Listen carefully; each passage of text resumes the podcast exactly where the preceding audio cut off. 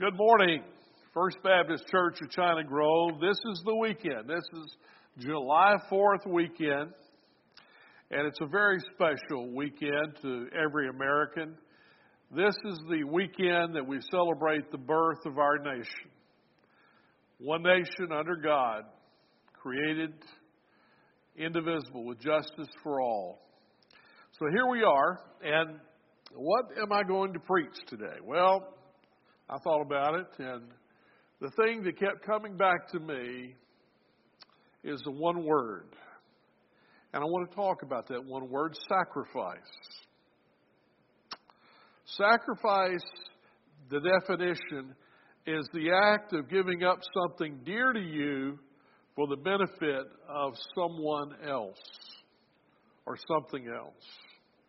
It's from the Latin word cessare, which means holy. So when we think of sacrifice as Christians, as believers, the first thing we think of is, of course, our Lord Jesus Christ. But I want to refer you first to chapter 15 of John, where Jesus speaks about love and sacrifice. And he says this in verse 13 of chapter 15 Greater love has no man than this, that a man lay down his life for his friends.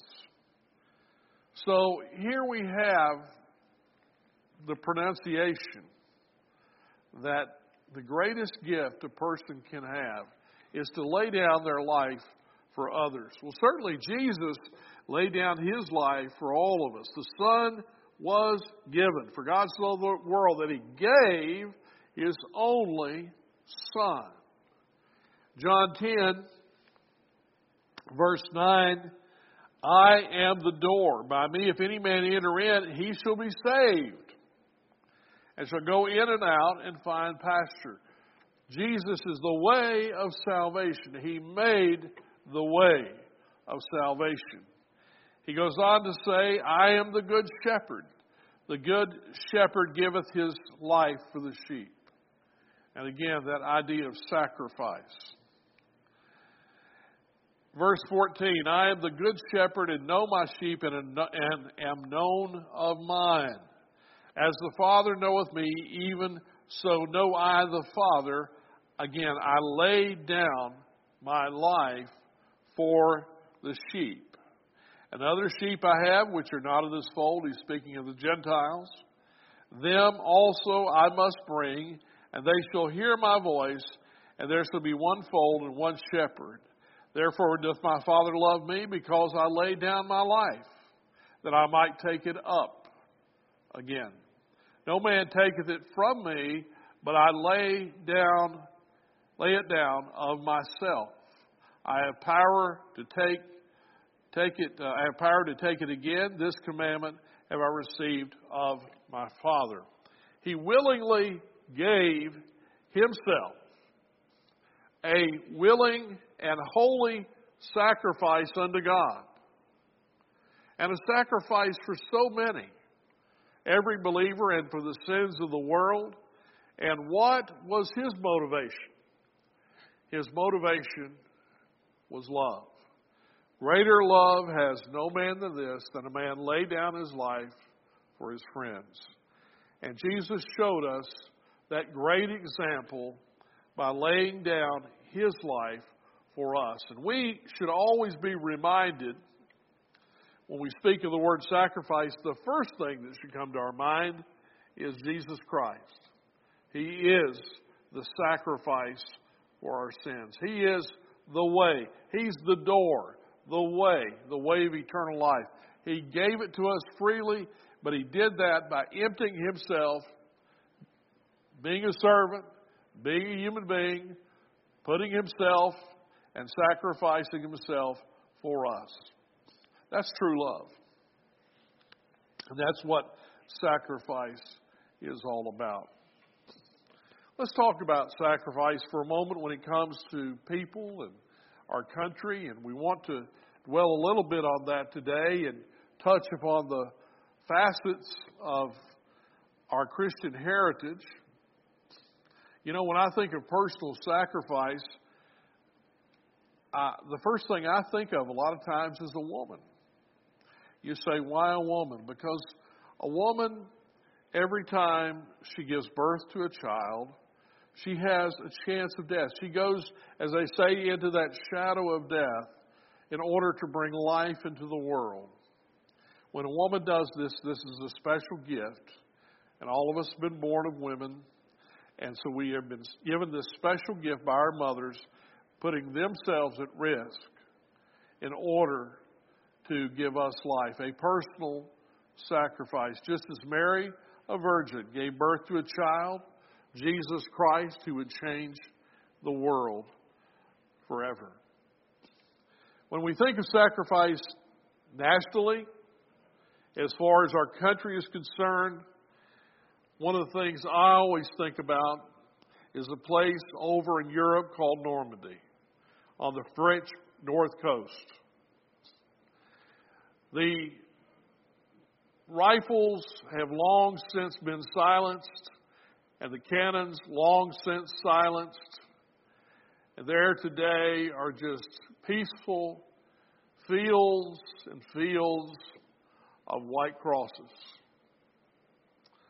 Those white crosses, if God help if they haven't been pulled down, are there to commemorate the deaths of those who died on those beaches so many years ago to liberate Europe from the threat of fascism and to free the world and Europe from fascism. It's a remembrance of sacrifice. And I want us as Christians today to be thankful for what we have received. We have received from our fathers and our grandfathers and our forefathers freedom. Now, everyone in America whether they think they've had the op- greatest opportunities or not, we have all received freedom because of these men. I was very blessed to be able to go a few years ago to Pearl Harbor and see the memorial there. And on the other side, near the Missouri, is the place where they unloaded the bodies from the battleship Oklahoma. And somebody was telling me they stacked the bodies in a long row. They have a fence there now to commemorate it that was at least six foot high. And I walked to that place and I stood there and I stood on the Missouri where the Japanese surrendered. And I bowed my head and thanked God again, for the sacrifices that others have made for me, that I did nothing for, I didn't ask for, but they willingly gave of themselves. No greater love has a man than this to lay down his life for his friends. And so our nation gave up its young men for the world. And as Americans, we and as a nation, we should be proud. As one man said to me, I heard recently, we saved the world at least two and a half times. And I didn't know what he meant, but he meant the two world wars and the Cold War. But most of the time it was done by the blood of our finest, our finest fighting young men. And I want to just say that on the weekend we celebrate the birth of our nation. Just mention their sacrifice. We celebrate our national independence. And red is on the flag for blood, the courage or valor of those who died. White is there for purity. And blue is for perseverance and justice. And my, how we as a nation have had to persevere. But it's part of our Christian walk to sacrifice, isn't it? It's part of what we know as Christians. We present our bodies a living sacrifice, wholly acceptable to God. We see missionaries leave and go into foreign countries, and sometimes they are called upon to even sacrifice their lives. And so we as Christians fully understand what it means to be called upon to, to sacrifice for what we believe. Again, nationally, we look back and we say, well, what, what are the roots and the beginnings of our nation? Are they truly Christian? And I believe they are. Fortunately for us, a man by the name of Nathaniel Snowden, I want to say his name right, kept a diary of the Revolutionary War and the records. And he validates the truth that at Valley Forge, they were in deep snow. It was very cold. The men were freezing to death, starving. And he said, We could do very little to stave off either. And he was guarding the, as you would say, the, the encampment there and doing his rounds as a guard. And he saw in the distance a man, and he drew close. And he got off of his horse and walked over, and he heard a man praying. He said, I saw a man ahead in the clearing. I dismounted my horse, and there on his knees, praying, was George Washington. It was a, such a prayer, he said, I've never heard from the lips of man. He was alone, and his sword was carefully laid by his side. I left quietly, not to disturb his solace. So, in America's darkest hour, in the very beginning, we find its first leader, General George Washington, in the snow, knees bowed, bent in the snow, praying to God. In March 30th, 1863, President Lincoln, in the middle of a horrible civil war, at that point, hundreds of thousands had died. And he thought it important for the country to pray, to come back together as one nation, as we would. And he called upon America and read and I'm not going to read the whole proclamation, but gave a rather lengthy proclamation to the American people, pleading with them to pray and ask for healing for a nation that had been torn apart. On June the 6th, 1944, Franklin Delano Roosevelt. This is the day of Normandy. Led the entire nation on the radio in a prayer. I'm not going to read you that prayer, you can find it. But I find it significant that here we have three presidents of the United States George Washington, Abraham Lincoln, and Franklin Delano Roosevelt, who all in very unique times of crisis either took of themselves or in two cases asked for the entire nation to devote itself to prayer. I find that a significant event. Every time our nation, it seems, is in need, every time our nation is in the blackness and darkness, we call upon God. And I believe with all my heart we are in a terrible time of crisis now. We're not in a war of, of guns but maybe we're in a war of right and wrong. And we need prayer. Our country, as never before, finds itself in one of those dark places. And I believe we need prayer. And I believe we as Christians are the people, and I'll talk about that in a little bit, who need to pray. Timothy says, or that I would ask that prayers be given for kings and those in authority for all men. Well, we need prayer, folks. Look around. There's hurt in our country. There's disease. There's pestilence. There's disorder. There are so many things going on. People are living in fear. And yet, right now, more than ever before, we need prayer. President Reagan, on many occasions, called us to prayer.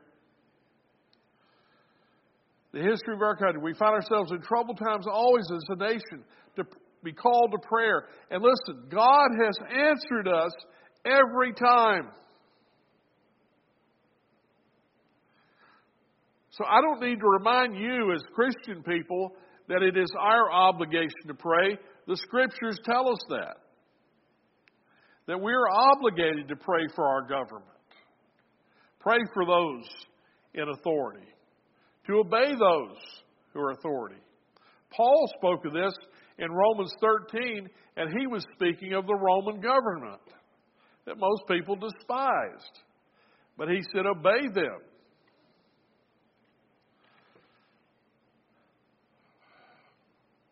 What does the scripture say? Second Chronicles 7:14 If my people who are called by my name shall humble themselves and pray and seek my voice and seek my face and turn from their wicked ways, then I will hear from heaven, forgive their sins, and heal their land. That is the promise of God. If my people who are called by my name, that's us. And God asks us to pray. Not just to pray, but to make this prayer something significant. To humble ourselves. To turn from our wickedness. To seek His face. And when I speak of our country being in need, and our country being in crisis, I believe our Christians are in crisis. And we need to turn to Him with everything that we have. And we need to ask forgiveness. And we need to turn from our wickedness. And we need to seek His face and humble ourselves before Him and call upon Him.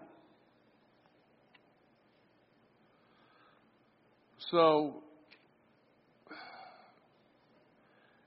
Here we are.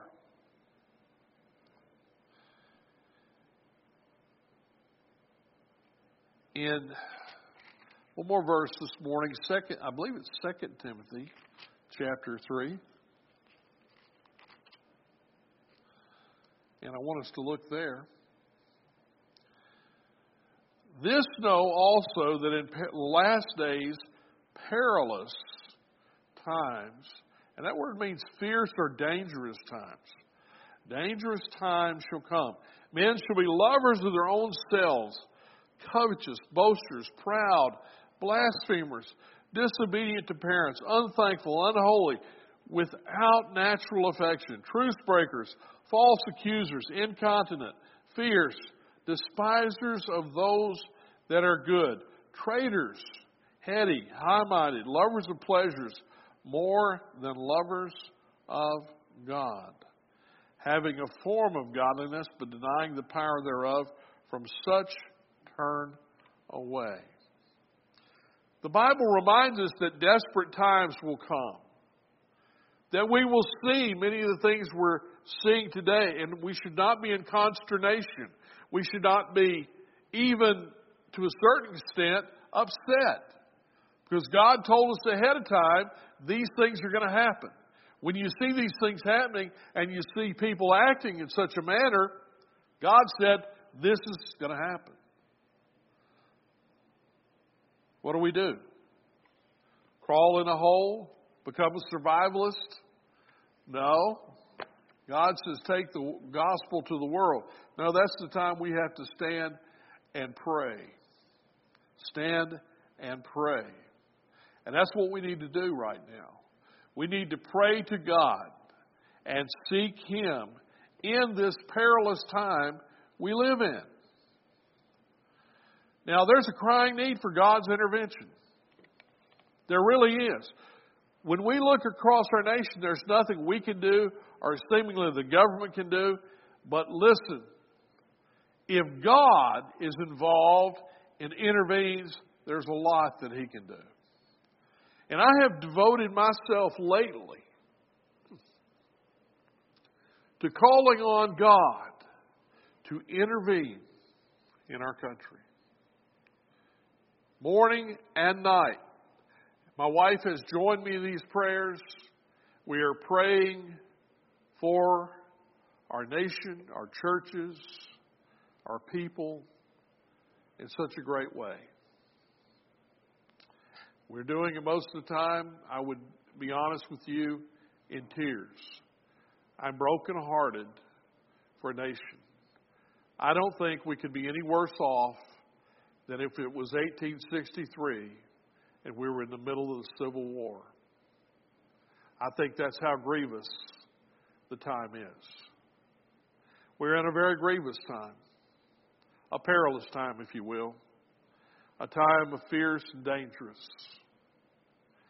And there is need for God's intervention. And I want to just challenge our church today, First Baptist, will you join me today in praying for national spiritual renewal and for healing for our nation?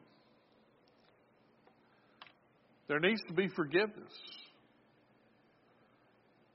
There needs to be letting go as well. But nothing will happen unless we pray. I will heal their land, God said. If we want healing, and you think of the great Civil War, President Lincoln knew without prayer, or even with the prayer, it was difficult, or the land, the country could not heal. The wounds that were inflicted by that horrible war. And we know today the wounds that have been inflicted and the feelings, only God can take that away. And we need prayer to end the fear, to end the violence, to end the hatred.